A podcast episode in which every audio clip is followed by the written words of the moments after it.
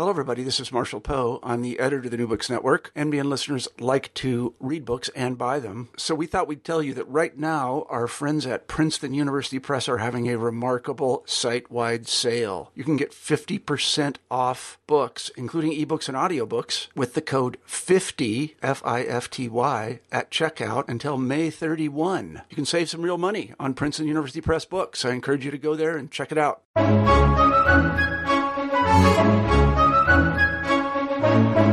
The relationship between religion, imperialism, and national identity can be quite complex. At the same time, nationalist readings of history, particularly when they are combined with other ideological perspectives, can easily provide reductionist narratives that do not do full justice to these complicated realities.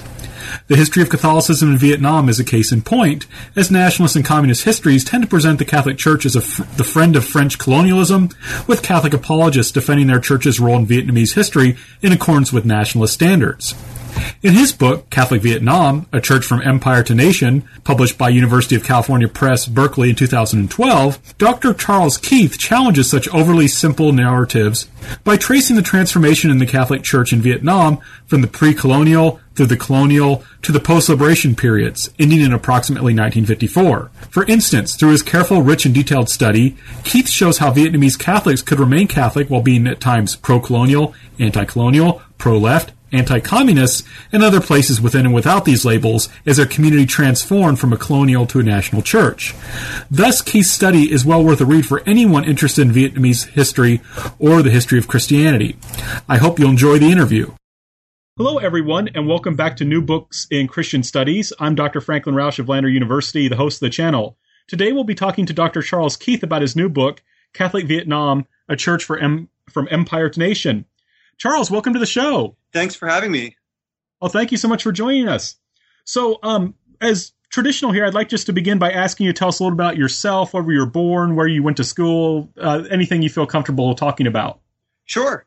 Um, well, I was actually born in France. Uh, my mother's French, um, which, uh, you know, and I grew up in the States, but grew up with the language, with French, and, and with an interest in France, a lot of trips back there. So, you know, I think that's where my origin, you know, th- those are the origins of my interest in um, French colonial history. Um, I went to Cornell as an undergraduate, uh, which is one of the hotbeds of Southeast Asian studies. Kind of ironically, I had nothing to do with that when I was there. So it's a, a bit of a of a fake pedigree.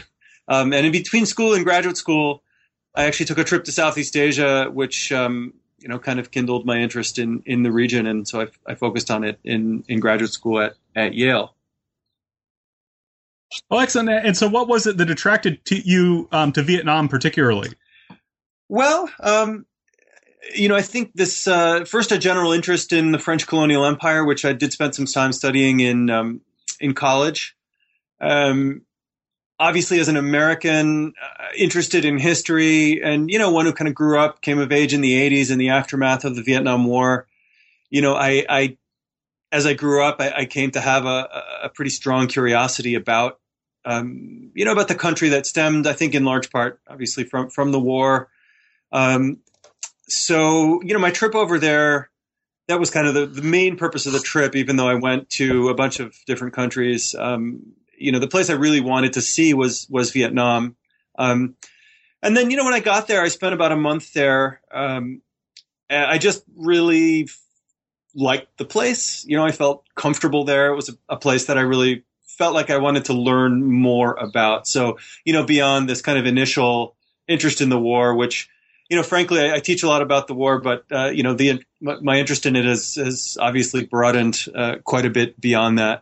Um, you know, in, in those years. I mean, that, that trip was in two thousand. So it's been, you know, I've been going there, you know, pretty regularly for fifteen years now. So, um, you know, and I still, uh, I still really like the place. You know, I really, um, love going there. I don't get to go as often as I, as I'd like, but, um, you know, and I think obviously that's important, uh, with a research site. So, um, yeah, so, uh, still, uh, still happy to be going back there when I get the chance. Oh, excellent. And I, I just want to put, so, and for your, th- this book, you've used in English, French, and Vietnamese sources. That's right. Right. So that's really um, amazing. I mean, it's, it's oftentimes, you know, someone will only use one language. It's great if you can get in two languages, but you've gotten in three. Yeah, well, you know, I had the I had the benefit of speaking French as a child, so I never had to study French to to really master it. You know, and I guess unlike some native speakers, you know, I did learn to read. I, I read as a kid, so my French was really at a pretty fluent level when I started graduate school. So that allowed me to um, spend some time, well, really a lot of time, uh, on Vietnamese, which I started when I when I started graduate school. Actually spent, um, I think, kind of the, the big um, transition point to research capability was a year I spent in Vietnam in oh four, oh five on a language study fellowship, uh, thanks to the Blakemore Freeman Foundation. Um, and yeah, that really kind of put me, that was, I'd been studying for about three years at that point, and that really put me over the edge to where I was really comfortable, um, you know, researching in the language and living there. Oh, excellent, excellent. So we've got then the French part, we've got the Vietnam part. How then do you write a book about Catholic Vietnam? It's a good question. Um, you know, my my background is, you know, not really in religious history, and I'm, you know, maybe we'll talk about this at, at the end. And I'm I'm not really working on religious history now. My interest in the subject really stemmed from the very kind of the fascinating and complicated and poorly understood role of the Catholic community in modern Vietnamese history, which, you know, as we'll get into during the questions, is uh, highly politicized um, and kind of poorly understood. So, in, in many ways, my interest in in in in the Catholic community in Vietnam um, really stemmed from the fact that that I really felt that ex- exploring their history in a kind of more complex and nuanced way would would be a way to kind of complicate Vietnamese history more broadly. And, um, you know, in many ways, I think the sort of um, two-dimensional role of Catholics in Vietnamese history parallels a lot of other poorly understood dimensions of of Vietnamese history, whether religious or, or otherwise. So I think it was, uh, you know, a, a general sense that studying this subject could really, um, uh, you know, would really bring a lot of benefit, I think, to the field of, of Vietnamese history more more broadly. So I didn't come at the subject uh, from a, a sort of a deep pre-existing um, interest in religious history. And, you know, arguably, again, we'll probably get at this in the questions, but I think, you know, real scholars of religion reading this book might actually think, well, there's not actually a whole lot of religion in there. There's not a lot of belief. There's not a lot of theology. And I totally take that point. I mean, I think the book is really more kind of cultural and political history of a religious community rather than um, religious history as some people might think of it. Right. Well, that brings us then to the, the introduction of your book, because you talked about how there were some problems in how Catholicism is viewed in the history of Vietnam. Could you give us some examples then of, of how Catholics are treated in the histories of Vietnam and how you would help to build upon them? Sure. Well, my sense of this is that um, a lot of the, the kind of the place of Catholicism in modern Vietnamese history and historiography stems from the community's, you know, sort of general opposition to communism, which was, of course, the most important dimension of the um, Vietnamese Revolution. Um, Catholic anti-communism gave rise to, you know, especially during and especially after the war, at least a, a Vietnamese language historiography, which which parallels a sort of broader idea of Catholicism as, you know, because it was anti-communism, therefore it was kind of anti-national uh, in some way, and in the most extreme forms, kind of anti Vietnamese, right? So it's it rests on this sort of very political idea that communism is sort of the sole legitimate vehicle for Vietnamese nationalist aspirations, and that Catholics, because of their opposition by and large to that, um, were opposed uh, much more fundamentally um, to the idea of Vietnamese independence. Um, and, you know, I think that's uh, frankly nonsense. Uh, and obviously a very politicized way of of, of thinking about um, the history of Catholicism in Vietnam. Um, the so I think that's the kind of the main um, origin for for this idea. And then, you know, a lot of Western language work on Vietnam was heavily influenced by these kind of nationalist ideas and idioms during the war. So a lot of Western scholars um, generally t- kind of tended to accept, you know, a sort of softer viewpoint of this as uh, Catholics, um, you know, having very strong kind of international European connections, and, you know, Catholicism being something that, you know, had a kind of a fraught relationship with Vietnamese culture and Vietnamese society, even if, um, you know, some of the scholarship didn't take quite so kind of dogmatic a viewpoint as as um, the communist nationalist historiography in Vietnam did. Right. And so, okay, excellent. So, yeah, and that's one thing I thought was really fascinating about your book was this attempt to engage with this kind of historiography and give us this more nuanced um, understanding of how this all works. And that's something I think about my own work and, and the relationship between Korean nationalism and Catholicism. Mm-hmm. Um, so you, you open then your book with the story of these three Vietnamese Catholic priests. I wonder if you could tell us, briefly recap that story and tell us why that story is so important for understanding this more nuanced view of it. Yeah, well, it's a, it's a fascinating story. Um, and, you know, in brief, it involves the story of three Vietnamese priests who became involved with a kind of an early um, anti-colonial movement um, in the early part of the twentieth century. And they followed this uh, famous anti-colonial figure who was who was not Catholic um, at all, and who um, has since become a kind of a, you know, Vietnamese national hero. So, you know, I found it I found it fascinating that, um, first of all, that these priests were involved with this movement. And I should say that the, the story itself is relatively well known, although poorly understood. And I, I sort of started with it because it seemed to symbolize a lot of what um, I just talked about as far as historiography goes. And you see these priests come up in Vietnamese language historiography, and they're generally put forward as an example of quote-unquote good Catholics, you know, Catholics who understood the need for national liberation and were willing to participate in these um, – Uh, in these uh, national liberation movements, anti-colonial movements. Um, so, but for me, what was interesting about this is that the, the their reasons for becoming involved in this movement were totally, um, I, I say, unknown and, and poorly understood. And what I discovered when I dug into the episode, in a sense, mirrors a lot of the work that I did in the book, is that their reasons for being uh, anti-colonial stemmed really from profound uh, and disruptive changes in Catholic life itself. Um, specifically, some very, very real tensions between the Vietnamese clergy, clergy, excuse me, and European missionaries, and, and the really changing relationship um, between uh, European Catholics and Vietnamese Catholics at this time. Really kind of profound changes in Catholic uh, institutional life. Um, so some of these changes that are really at the heart of the book's kind of early chapters. So this dimension of it, uh, I think, is is kind of poorly understood. Vietnamese tend to think, well, you know, these um, you know these priests, of course, they were anti-national or sort of anti-colonial. The, the good Catholics were, and then the bad Catholics were were not, right?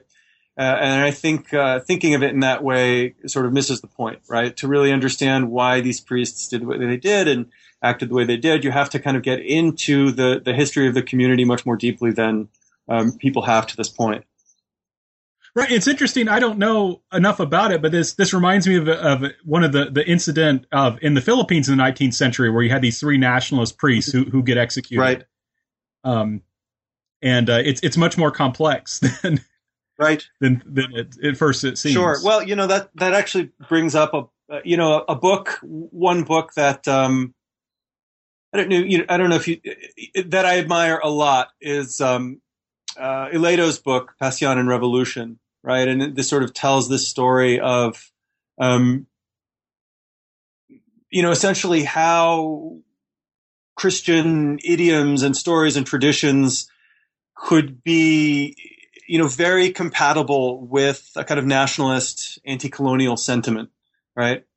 Um, and you know, he did this in a kind of very deep, almost anthropological way that, that I really admire and that I felt was deeply lacking um, in the Vietnamese historiography. Now, I didn't approach the subject at all in the same way that, that he did, but I think the sort of the spirit of the two books are, are similar. Right. So um, you begin then, you, you, you, you set up, you've set up things very well in the introduction, showing how this is going to be a very complex story. And you begin looking at the um, the Catholic Church during a kind of time of transition um, before the French have come to power in Vietnam. So could you tell us a little bit about what was that church like before the French come to power? Sure. Well, it's it's hard to answer quickly because it has a very long history. But I guess what, right. I, what I would say is is this. Um, you know, from the origins of of the, you know, sort of the arrival of the religion to Vietnam in the late sixteenth century um, until the early nineteenth century, you know, you have, like anywhere else in Asia, episodes of conflict between kind of political authority and the religion. Um, but by and large, the history of those two hundred or so years are really a history of, uh, you know, conflict and tension is, is much more isolated than people imagine. You know, and the religion becomes a kind of a small um, but kind of well-integrated part of society, especially in northern Vietnam. Um, uh, now, things start to really change in the early nineteenth century because of basically a sort of revitalized, modernizing imperial project in Vietnam. This is when the territory of Vietnam is basically um, unified. It's kind of two warring kingdoms. Uh, there's there's a war, and the territory is unified, and the, the victorious uh, ruling house essentially embarks on a, a state-building project that has some very strong ideological Confucian components. Um, so the, the church at the time is seen as um, a kind of a threat to this in a way that other Vietnamese dynasties didn't really necessarily view it, right? So by mid-century, you add the French dimension, and the French are kind of increasing their influence in the region.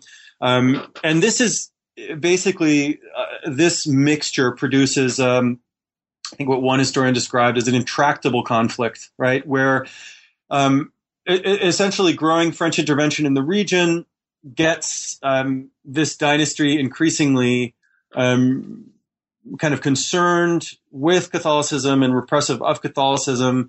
Um, anti-Catholic edicts and actions result in, um, you know, the Catholic community becoming, uh, you know, even more sort of politically opposed to the rule of this Vietnamese dynasty and connected to the growing French influence. So um, when the French finally intervene, a lot of Catholics fight on the side of the French.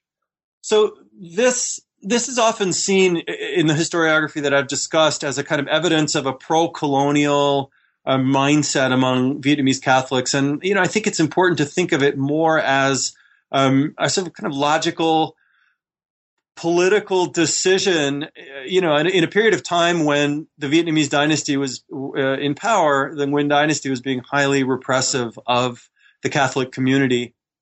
Um, lots of other groups in Vietnamese society at the time, um, I think, had the same fraught relationship with the Nguyen dynasty and made the same decision um, to kind of fight alongside the French against the Nguyen dynasty.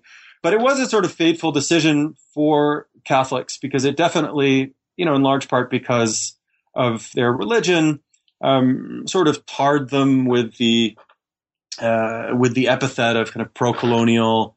Um, And I think, you know, very quickly, as we'll discuss in a minute, um, you know, the relationship of Catholics to the colonial project became, you know, very complicated and I think just as fraught as um, any other community in, in Vietnam. So Catholics didn't enjoy any sort of special privilege uh, under French colonial rule, and they weren't really uh, – they, their, their views on colonialism didn't really differ that markedly from any other community in, in Vietnam.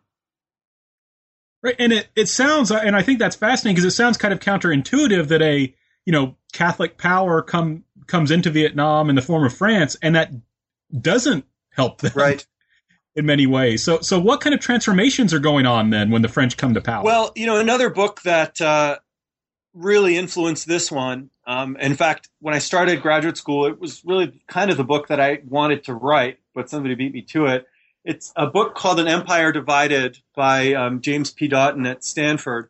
It's a much more kind of French colonial approach to church-state relations and to the, the role of the church in the empire. But, you know, his major insight was the French empire expanded in the late nineteenth century precisely at the moment when French politics was becoming really anti-clerical, um, really beginning in the eighteen eighties, really through... You know, until World War Two, most French regimes had a complicated and, and, and, and fraught relationship with the Catholic Church, This is a time of, you know, similar kind of nation-building enterprise in France that seeks to really exclude the church from um, many of the kind of positions of influence that it had in public life to that point in France, right? So, you know, France is obviously, you know, a, a Catholic power in some sense, but in, in important senses, it really was not. It was actually in some ways a kind of anti-Catholic power. So the relationship between French missionaries and the French colonial state Um, is very complicated and often really very bad at the very beginning of French rule in, in Vietnam. And this is a kind of a reality to colonial politics that I think lots of scholars of colonialism have just missed completely. And they just assume that, um, you know, France was generally supportive of um, the missionary enterprise in, in its empire, when in reality it, it was not. Right. So this is a big part of the story. Right. And, and just as an aside, that the, um, the book you mentioned by Daughton, I use that a lot yeah. in my own work. That's it's a very great, good book. Great book. Yeah, it's a great book. So that then brings us to your second chapter, A Colonial Church Divided, because it's it's not this kind of simple uh, simple relationship here. So I wonder, could you tell us about what conflicts then exist within the Catholic Church in Vietnam and what causes them? All right, so the first one, I guess, builds on the last point, which is the, the conflict between missionaries and the French colonial state. Um, much like in France, you know, there, there's a well-established missionary presence in Vietnam um, at this time that's in fact growing uh, quite quickly. And much like in France, the, the French colonial state initially tries to kind of counteract the influence of, of these missionaries, um, you know, doing things like excluding them from colonial hospitals. And, you know, essentially the, the French educational school system is kind of a parallel kind of competing system to the to, to the Catholic school system. I mean, it's much bigger. But the French French administrators view the relationship with missionaries much like French Republican officials in France view their re- relationship with the church. And it's it's one that's often kind of antagonistic. Now, there is a kind of a um, modus vivendi that established that that that emerges. Um, you know, it's not entirely hostile all the time, right? But the reality is much closer to what's going on in France than it is to this image of, um, you know, missionaries and French colonial authorities as kind of marching um, hand in hand, waving the flag, and kind of unproblematically both supporting the kind of the same enterprise. They they weren't on the same team, so that's that's conflict number one. Um, I think the bigger conflict that's really at the heart of this book is the growing conflict between Vietnamese Catholics and French Catholics. Um, I mentioned a minute ago that this is a time of enormous missionary expansion.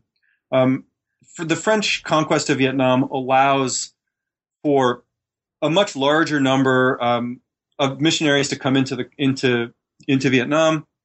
They have much greater freedom of movement. You know, I mean, they can they can they can go and they can proselytize. There's a big kind of flow of money. Um, this is seen as a, you know, a really rich opportunity for the growth of, you know, this particular mission field. So statistically, I mean, I think the number of missionaries goes up from something like fifty in mid-century to, I don't have the book in front of me, but hundreds and hundreds of missionaries, four or five hundred French missionaries and a couple hundred Spanish missionaries. So, you know, from, from fifty to say seven hundred in the, in the, in less than two generations. And what this means Uh, for the Catholic community is it's really significant. Um, you have many more posi- uh, missionaries. They're, they're in control of bigger budgets, so they have greater institutional control over things like seminaries and schools, um, uh, uh, public health institutions, right, social welfare institutions. They're also um, they have a much more greater influence over religious life, right? So their their conceptions of religious life, what's okay to do, what's not to do, what's orthodox, what's not. Um, uh, you know, this has a, a much greater presence in, you know, especially rural Catholic communities than than ever before. Um, so the, the conflicts you see, you know, are especially um, pronounced between um, Vietnamese priests and French missionaries, because what missionaries are essentially doing is displacing Vietnamese ple- priests from many of their, you know, traditional positions of authority and influence, either whether over institutions or over um, believers, right? So this is a, a huge source of, uh, of conflict. And then, of course, some of the broader conflicts of colonial rule come into play as well. The fact that Vietnamese Catholics are now ruled over um, by the French, you know, often very harshly, uh, leads them to view missionaries, um, whether fairly or not, as um, somehow connected to this to this enterprise, right? So this is all kind of um, mixing together to produce some really strong, I guess, kind of racial tensions within the church around the turn of the twentieth century.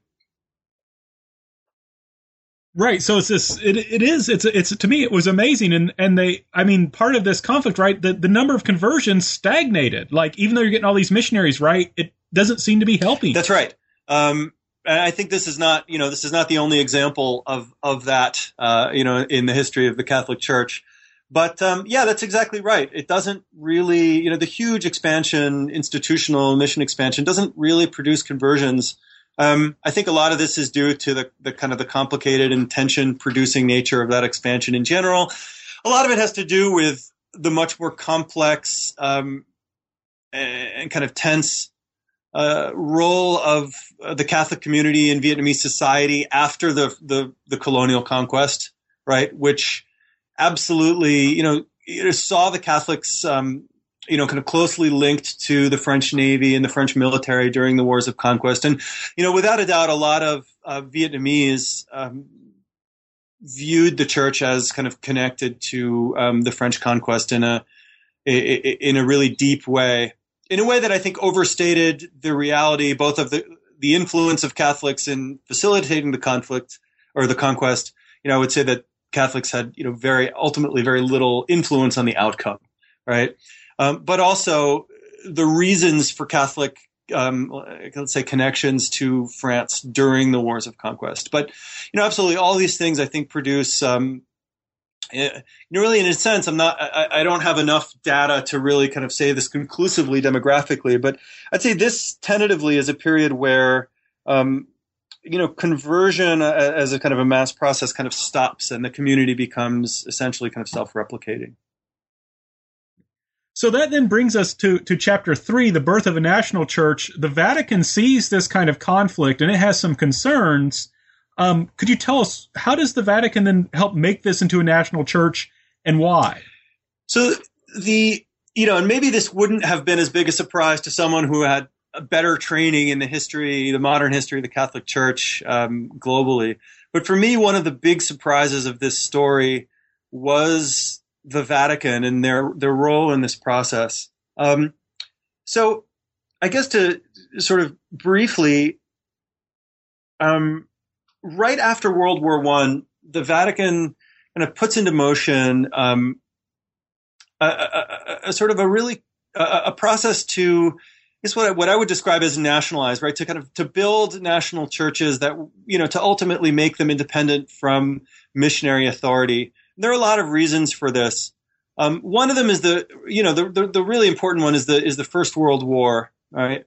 Um, this, uh, you know, this is something that uh, I think was the culmination of a of a. about thirty, forty years of, of, of really growing tensions between the Vatican and national states in Europe.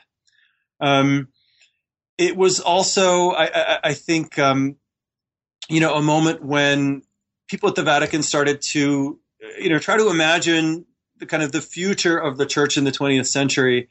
And I think they really believed that, um, you know, kind of a missionary model um, in, you know, really in Asia and in Africa w- would not be forever sustainable, and that um, much more significant and serious efforts had to be made to essentially place churches in those places in the hands of uh, Asians and Africans, right? Um, a lot of this had to do with also, I think, stemmed from a, a, a real concern, uh, you know, I would even say a sort of a moral concern um, that people at the Vatican had with um, the kind of outlook and behavior of uh, of some missionaries, right, who had, despite their tensions with um, you know with colonial states, had, had largely accepted a lot of the sort of racial ideas of the time, right? They, these were people who, um, you know, they were missionaries, but they also they believed in kind of biological racial differences, um, and a lot of those beliefs kind of seeped into or informed, uh, you know, their relationships with. Um, You know, in this case, Vietnamese Catholics.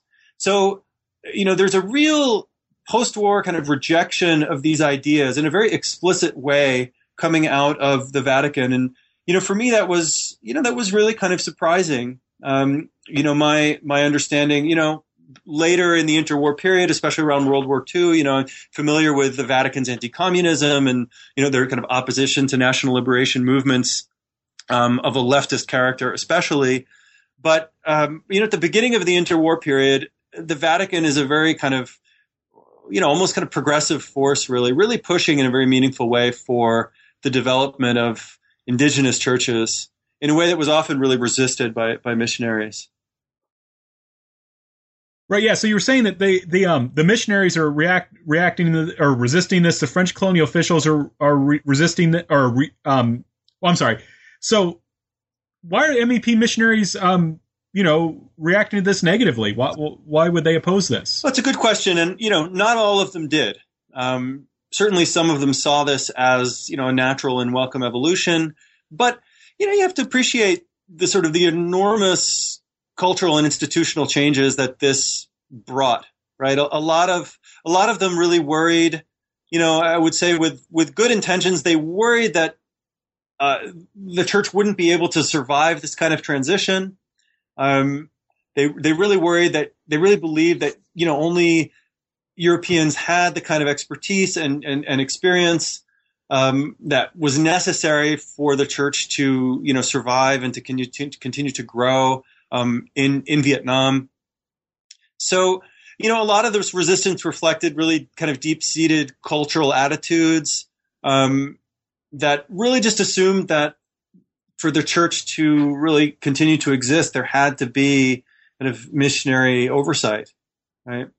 Um, so the colonial state was opposed to this for, you know, some very different reasons. Um, One of the kind of aha, eureka documents very early in the research process was um, a document I found in the French Foreign um, Foreign Ministry archives in Paris.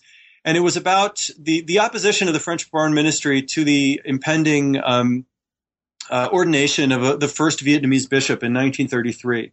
And you see, you know, French foreign policy officials were, you know, really kind of worrying about this and opposed to To, to to the change and worried about the symbolic implications of it. And, you know, when I saw this, this was at the very beginning of my research, I thought, now why in the world would they be opposed to something like this? You know, this would seem to be, you know, in some sense, a kind of validation of their civilizing mission, right? A sort of a, a colonial subject rising so higher in the hierarchy of the church. But, you know, when I dug into this, and this was the first scholarly article I wrote on this project was about the first Vietnamese bishops, is that um, this change seemed, what it did was it sort of paralleled um, independence, right? It, it seemed to prove um, that Vietnamese were perfectly capable of heading, in this case, um, the church. You know, if they were capable of doing that, why wouldn't they be capable of running their own country, right? So it, it had, I would say, ominous and even negative uh, political implications in the eyes of French colonial authorities. And, I, you know, I found that really fascinating. And when I when I read more into it, um, I you know realized just what an unbelievably important event this was for Vietnamese Catholics, precisely because of the political and cultural implications that it had. Right, it wasn't only about a bishop, uh, a Vietnamese uh, priest becoming a bishop. It, it really sim- symbolized something broader, right? About about um, the kind of the the sort of atmosphere of anti-colonialism. Um, cultural modernization, and, you know, a kind of desire for independence from France. So this was, this change was something that, and I, I going to talk a lot about this, but it was something that allowed Vietnamese to relate to these kind of broader cultural forces, uh, precisely because there were such strong parallels between the rise of a national church and the desire for an independent nation, um, which were so powerful in the late colonial era. Well, yeah, a lot of these bishops you're looking at, they are not pro-French. no, no, they're not. Um, they're, um, you know, they're they're they're very much, um, yeah, they're they're they're not pro-French, right? I mean, they're they, they're they're obviously, you know, deeply connected to France in a sense that it's such an important part of their kind of education. Um, France is such a, a kind of critical part of the Catholic world, but you know, they're not at all pro-colonial, right? A lot of them really believe that, um, you know, empire is something that, uh, you know, th- th- that should end, right? Ultimately. And, you know, they're, they're not, they're not revolutionaries by any means. You know, they're not, and, and, you know, this comes out later in the story. Um, but, uh, you know, that doesn't make them pro-colonial in any meaningful sense. Well, I thought it was fascinating that you pointed out that they are, um, at times they see the French colonial state as the enemy of the faith. That's right. That's right. And they had, you know, they had some real kind of material and, and empirical reasons for, for thinking this. You know, again, the history of this, of this period does see some, you know, some pretty regular and serious opposition, um, on the part of French administrators to the expansion of Catholic missions. So, um, you know, they have perfectly real reasons for, um, religious reasons for opposing colonialism, right? And then, of course, another really important reason that, that, um, they're critical of colonialism is the opposition of the colonial state to the development of a national church, which was really, I think, as, as far as the, you know, the bishops go, you know, something that they obviously believed in, you know, maybe more than anything. And they, this is something that they really committed their, their lives to. Right, to, to building a Vietnamese church. And an important aspect of building a Vietnamese church was uh, print media, which you give a whole chapter to. That's right. So I, I wonder then if you could tell us, what role did print media play traditionally in Vietnamese Catholic life, and what new developments marked the colonial period? So, you know, like most of uh, Vietnamese society, in the pre-colonial period, literacy was relatively limited, and it was closely tied to you know, kind of East Asian tradition, um, kind of traditional education, um, in characters mostly. Um, you know, people who were educated typically were, you know, from a, a fairly elite slice of society. You know, most Catholic, uh, Vietnamese Catholic priests in the pre-colonial period were, were literate, uh, but very few of the laity uh, were. Uh, I mean, we couldn't give a number. But so the colonial period is, is um, sees the rise of, in Vietnam, it's a really important transition, the emergence of a Romanized script to write um, Vietnamese. And this actually has Catholic origins. It emerged first as a, basically as a system to teach missionaries how to pronounce the Vietnamese vernacular. So it's written with a Romanized alphabet, and it's a lot easier for, obviously, for Europeans to learn. Um, and it, it, it kind of evolved as a uh, Vietnamese uh Formal, uh, Vietnamese Catholic written system in the seventeenth and eighteenth centuries, nineteenth century. Um, in the colonial period, the French colonial state ultimately um, start to kind of cultivate this and support it and to build it into their administration and educational system. And Vietnamese modernizing intellectuals too start to kind of grab onto this. It's, it's kind of a long and complicated history of that that script. But the, you know the. The outcome is, is for Catholics and like for everybody else, the rise of Romanization, new printing technology, um, leads to a rise in literacy. Um, you know, and I, I, I view print media, like a lot of other people, I'm really heavily influenced by Benedict Anderson's um, Imagined Communities and the, the importance of print media and print capitalism and uh, literacy on politics and modern identity. So um, that chapter really is kind of, you know, sort of rooted on that idea, right? And I guess one of the big um, takeaways of the chapter is that print media plays a really important part, a role in kind of connecting Vietnamese Catholics, right? The importance of a newspaper as a kind of, um, uh, you know, national space, right? In this case, a national religious space in which, um, you know, Catholics from different part of the country with no previous contact to one another Are, are kind of, you know, reading the same stuff and kind of participating in a sense in the in the same community. Um, so that's, uh, I think, one of the big kind of points of that of that chapter. What what kind of um, you know, what sort of things are they reading that can either support, um, you know, their their faith or um or colonial rule, or that challenge those things? Well, so this is. Uh, So the rise of a, a Vietnamese Catholic print sphere is happening precisely um, during kind of the, the, the Vatican's push to kind of nationalize the Vietnamese church. So really the nineteen twenties and nineteen thirties. And the, the two processes are really inextricably linked. In fact, the Vatican pushes for, um, you know, the expansion of a Vietnamese um, Catholic newspaper sphere, right? So Catholic newspapers written in Vietnamese for a Vietnamese audience.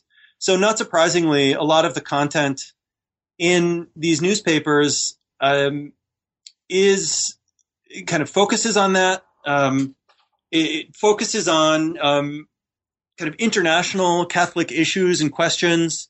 Um, you know, it's translating a lot of stuff from the Vatican uh, into Vietnamese, whether it's, you know, encyclicals on, um, you know, trying to, on the promotion and development of a national church, or, you know, other kind of Vatican statements, um, uh, written work um, in European languages translated into Vietnamese on, on these issues. So um, it's a very kind of cosmopolitan, um, kind of almost kind of global print sphere uh, in the Vietnamese language that that arises at this time. So um, it really gives Vietnamese Catholic access to, I mean, it's really the principal vehicle for how they come to, you know, learn about and understand um, these changes, global changes in, in Catholic life, and, and to kind of debate them and even participate in them, right? It's also a way for Vietnamese Catholics to begin to write themselves about things going on, you know, in their church. Now, obviously they were doing this before, but these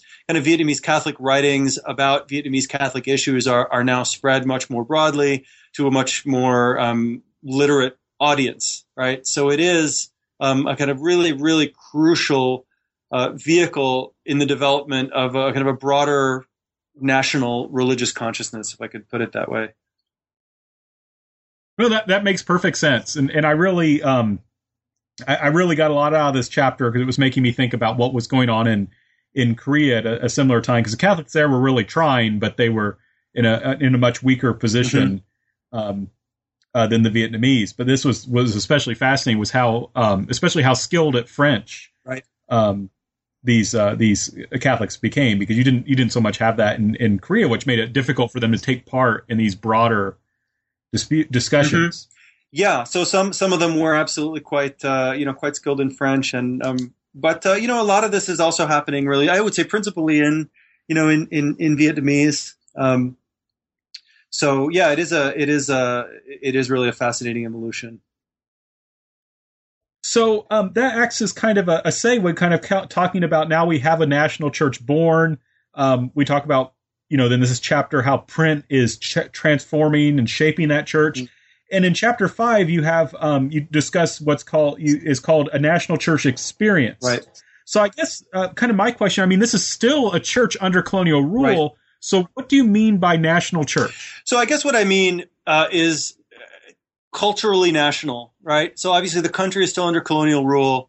Um, institutionally, the, the, the Vietnamese Catholic Church is not yet independent from missionary authority. That doesn't happen until the post-colonial period. But I guess my argument in this chapter is that, uh, you know, as is, is, is often the case um, in, in colonial contexts, a kind of a, a, a cultural nationalism or a, a kind of sense of uh, a cultural sense or a cultural experience of nationalism precedes actually, um, you know, independence, right? Uh, sort of formal nationalism, if, if you will, right? So what I mean by national church, yeah, I'm, I'm kind of developing that in the earlier chapter. So you get the sort of this, the institutional seeds of this process through the bishops. Um, you get the kind of um, cultural vehicles of this process in, in print.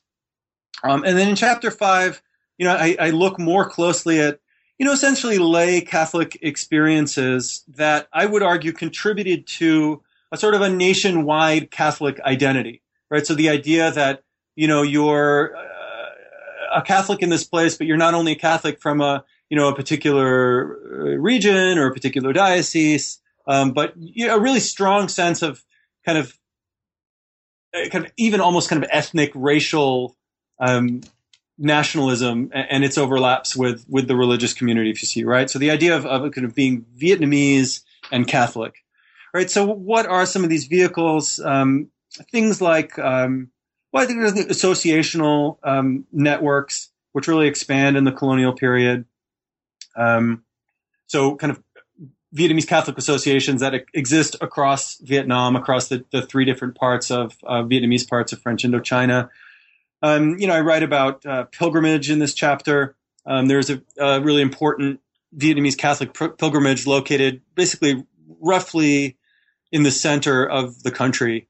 Um, you know, it's it's surrounding the uh, a Marian apparition in, in seventeen ninety-eight, uh, but it's really for the first time that this pilgrimage becomes a kind of a national process, right? So uh, Catholics from all over Vietnam are making this pilgrimage to this, you know, unfamiliar place. They're meeting Catholics from across the country. You know, they're participating in these kind of nationwide kind of events and festivals. They're reading about this in in newspapers. So it's a kind of a, a it's something that becomes a kind of national cultural event um, at this time. There are also international Catholic festivals that start to happen um, uh, in in Vietnam at this time. So kind of, you know, international festivals of the Eucharist and that sort of thing. Um, so this is a, you know, kind of uh, basically the argument is that awareness of these things, participation in these events, um, cultivates a kind of a national consciousness in a way that didn't really exist before. I think the other thing that I discuss in that chapter is migration. Um, there is a lot more migration in the colonial period than than before. People are moving um you know, as a result of colonial economic change and new infrastructural developments, things like trains and roads and those sorts of things. So mobility is greater in the colonial period, and this too affects Catholics, and this too contributes to um, what I would say is an increasingly powerful kind of awareness of a national religious identity. Now, it's not um, like in any other context, something that, you know, sort of mechanically displaces other older pre-existing identities. You know, we see this a lot um, after the partition, where you have um, a mass migration of Catholics from north to north to south, and some, you know, real tensions within the community um, surrounding, um, you know, sort of, uh, I would say, regional religious cultures, right? But, but in a very important sense, this is what I would describe as the kind of the birth of a of a national religious consciousness through these kinds of changes like pilgrimage, uh, associations, migration, print, um, and the like. Well, that then brings us into the next chapter, because you've shown how you now have a national church in chapter five. In chapter six, the culture and politics of Vietnamese Catholic nationalism, we now talk about how this national church is becoming more nationalistic. Right. So this is... But that means... Oh, no, sorry. Go ahead. Well, I was going to say, I was just going to say, so how is, though, is this relationship between these two categories complex? But please go ahead and finish your yeah, thought. I was, I was actually to... just that, that that's what I was going to speak to. And it, it is really complicated, right? So on the one hand, on the Catholic side of things, you have um, this idea of being a Vietnamese Catholic, right, is is more powerful. Um, accompanying, com, accompanying with this is the, the idea that um, uh, a sort of a, a burgeoning desire for not only religious independence, but I would say also national independence, political independence, right? Sort of a growing sense that colonialism is, uh, you, you know, should should should end, right? Um, so there are similar things going on in, in Vietnamese society more broadly at this time. And what's complex about it is that, you know, many, if not most, other Vietnamese share this idea, this desire for national independence, right? But what's interesting is that precisely the same kinds of processes that are giving rise to a kind of a cultural Catholic nationalism. Um, you know, this is one of the basic arguments about nationalism and, and modernity, right? Um, things like print and mobility, and, you know, again, Benedict Anderson is a, a big influence uh, on me. You know, what is, where does national consciousness come from? It's not some sort of atavistic kind of um, pre-existing thing. It's the result of, of of modernity, right? So the same kind of things are going on in Vietnam more broadly, but that process in Vietnamese society is giving rise to an idea of what Vietnamese-ness is. What is it? What does it mean to be Vietnamese, culturally speaking? And many important dimensions of this exclude Catholicism, right? Because they're seeking for the origins or the kind of true nature of what it means to be Vietnamese. Um, and very often, you know, without being explicitly anti-Catholic, you know, they're associating Vietnamese-ness with things like, you know, Asian traditions like Confucius, Confucianism and, and Buddhism, um, uh, ancestral worship. You know, so there are there are things that um, are, there are increasingly kind of clear lines culturally being drawn that didn't necessarily exist beforehand in, in the same kind of way, right? So it's it's a it's a kind of an irony that as Vietnamese Catholics are becoming more sort of national and nationalistic, um, there are also kind of lines being drawn between them and other Vietnamese that didn't necessarily exist in the same kind of way before, if if that makes sense. No, that makes that makes perfect sense. Um, and that it, it becomes such a tricky issue. Uh, I know that in this happens all the time in, in issues of Korean national identity, especially in the late nineteenth, early twentieth century. Mm-hmm. Um, so you have then that Catholics are trying to insert themselves into this national story, make sure that they are considered a part of it. At the same time, they're under global influences like Catholic Action. Mm-hmm. I, I wonder if you could tell us a little bit about what this is and what role it played in Vietnam. Yeah, absolutely. Well, this the second half of the chapter um, starts to, to try to make sense of some of the political um, ideas and choices that Catholics made during and after the Vietnamese Revolution. So Catholic Action um, was basically a sort of, a, you know, basically a, a kind of a, a, a papal movement to increase the participation of the laity, Catholic laity globally um, in the church. Right. It was in many ways a kind of a reaction to the rise of mass politics, uh, especially in Europe.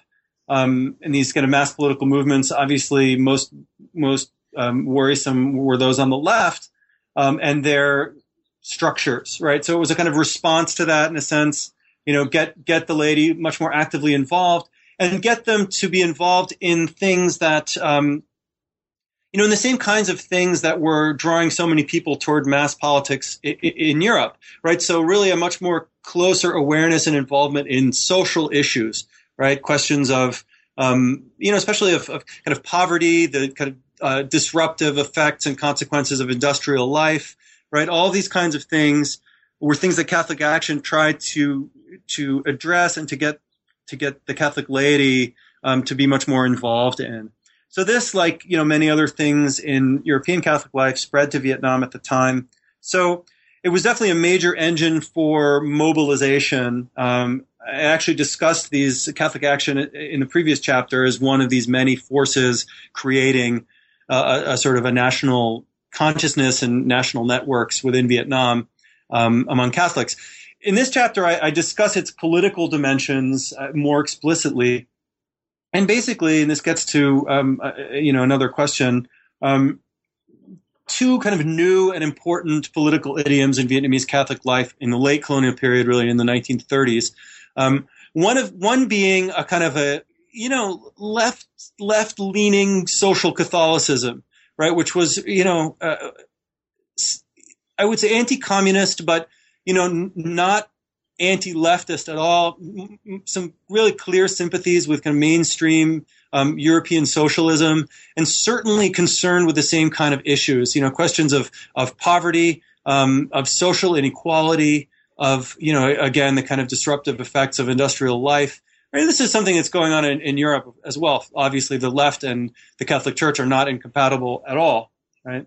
So in a colonial context, what's interesting to me is that this gives rise to, you know, an important um, kind of political idea in Vietnamese Catholic life that is, you know, not at all opposed to, um, and in some cases quite supportive of, left-leaning anti-colonial movements at, in, in the late colonial period, right? So, you know, to answer the question, um, you know, how and why and in what ways could Vietnamese Catholics find themselves participating in a, you know, sort of communist-led revolution in and after nineteen forty-five, I think this is a really important answer to that question.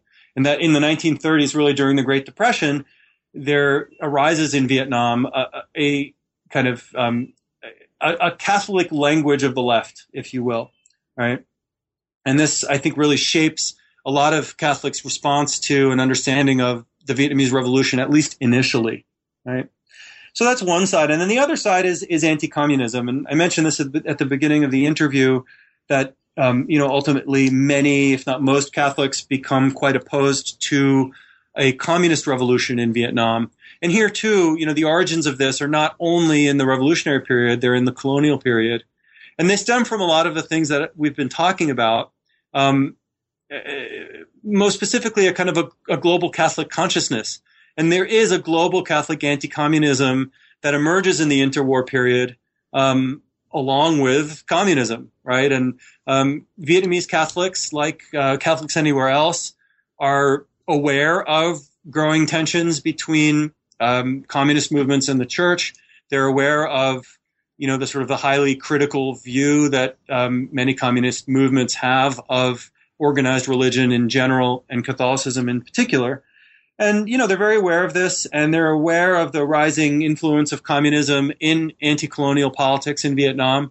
So, and this is, you know, so simultaneously with a kind of a sympathy for some leftist ideas and orientations, uh, you know, some Vietnamese Catholics are becoming increasingly nervous about and um, opposed to communism um, in a way that, uh, you know, also informs their political uh thinking and, and behavior after the revolution in nineteen forty-five. So, you know, it's not contradictory, right? They're, they're, um, uh, they're happening at the same time, um, a, the rise of a kind of leftist political orientation and the rise of, of anti-communism are, are um, simultaneous, really, in Vietnamese Catholic life.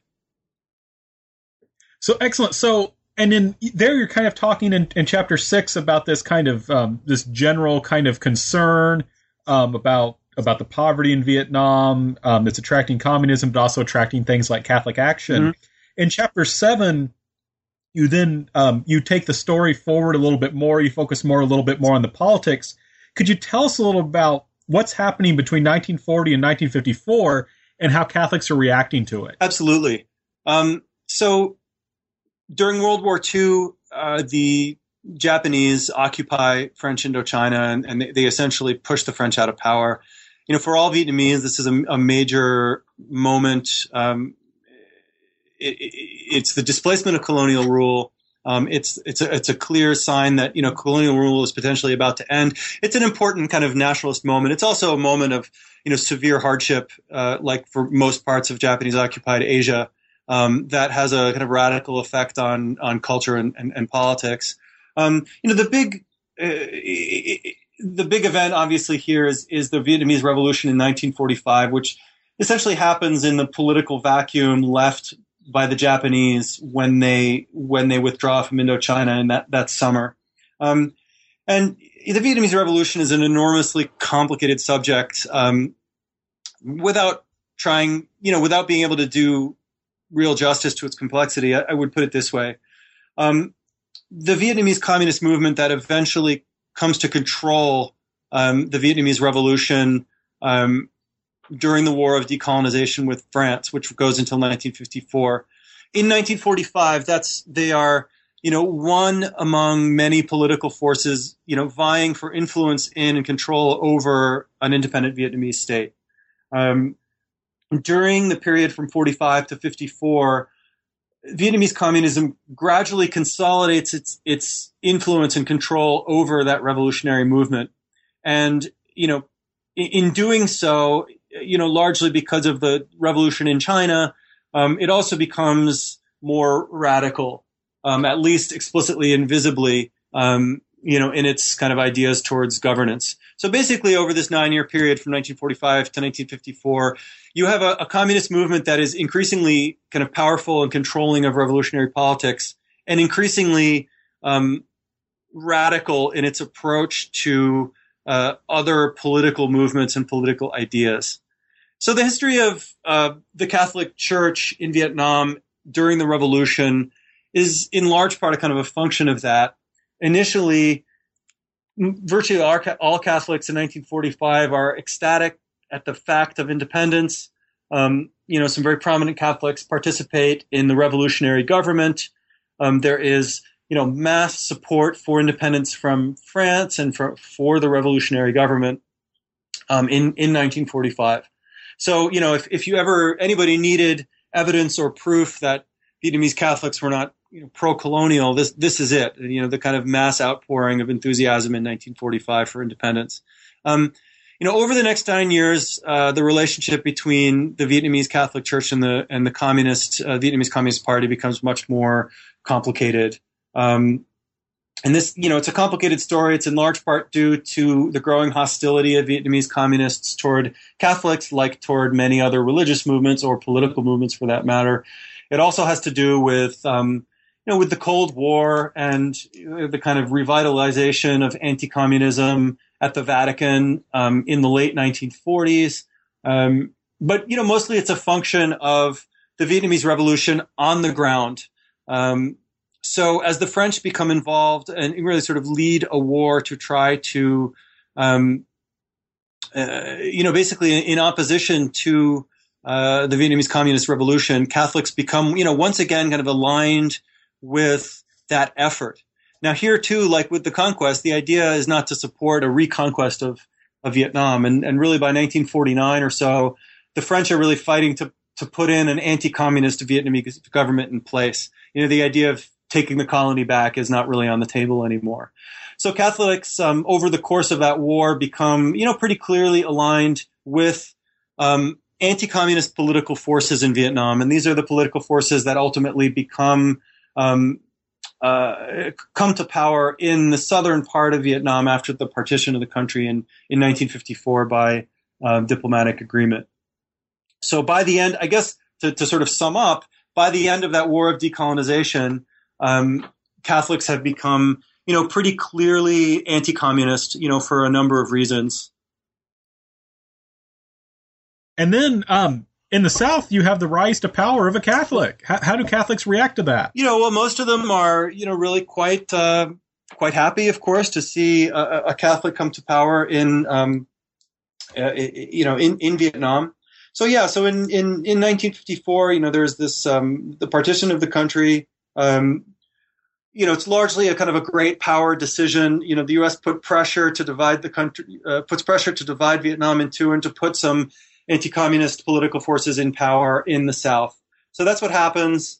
Um, um, the rise of Ngo Dinh Diem is also a really fascinating story. Here I could give a plug to my good friend Ed Miller's book, Misalliance, which came out, um, which is about Ngo Dinh Diem and his regime, which came out, uh, you know, half a year after mine did with Harvard University Press. It's a really terrific book.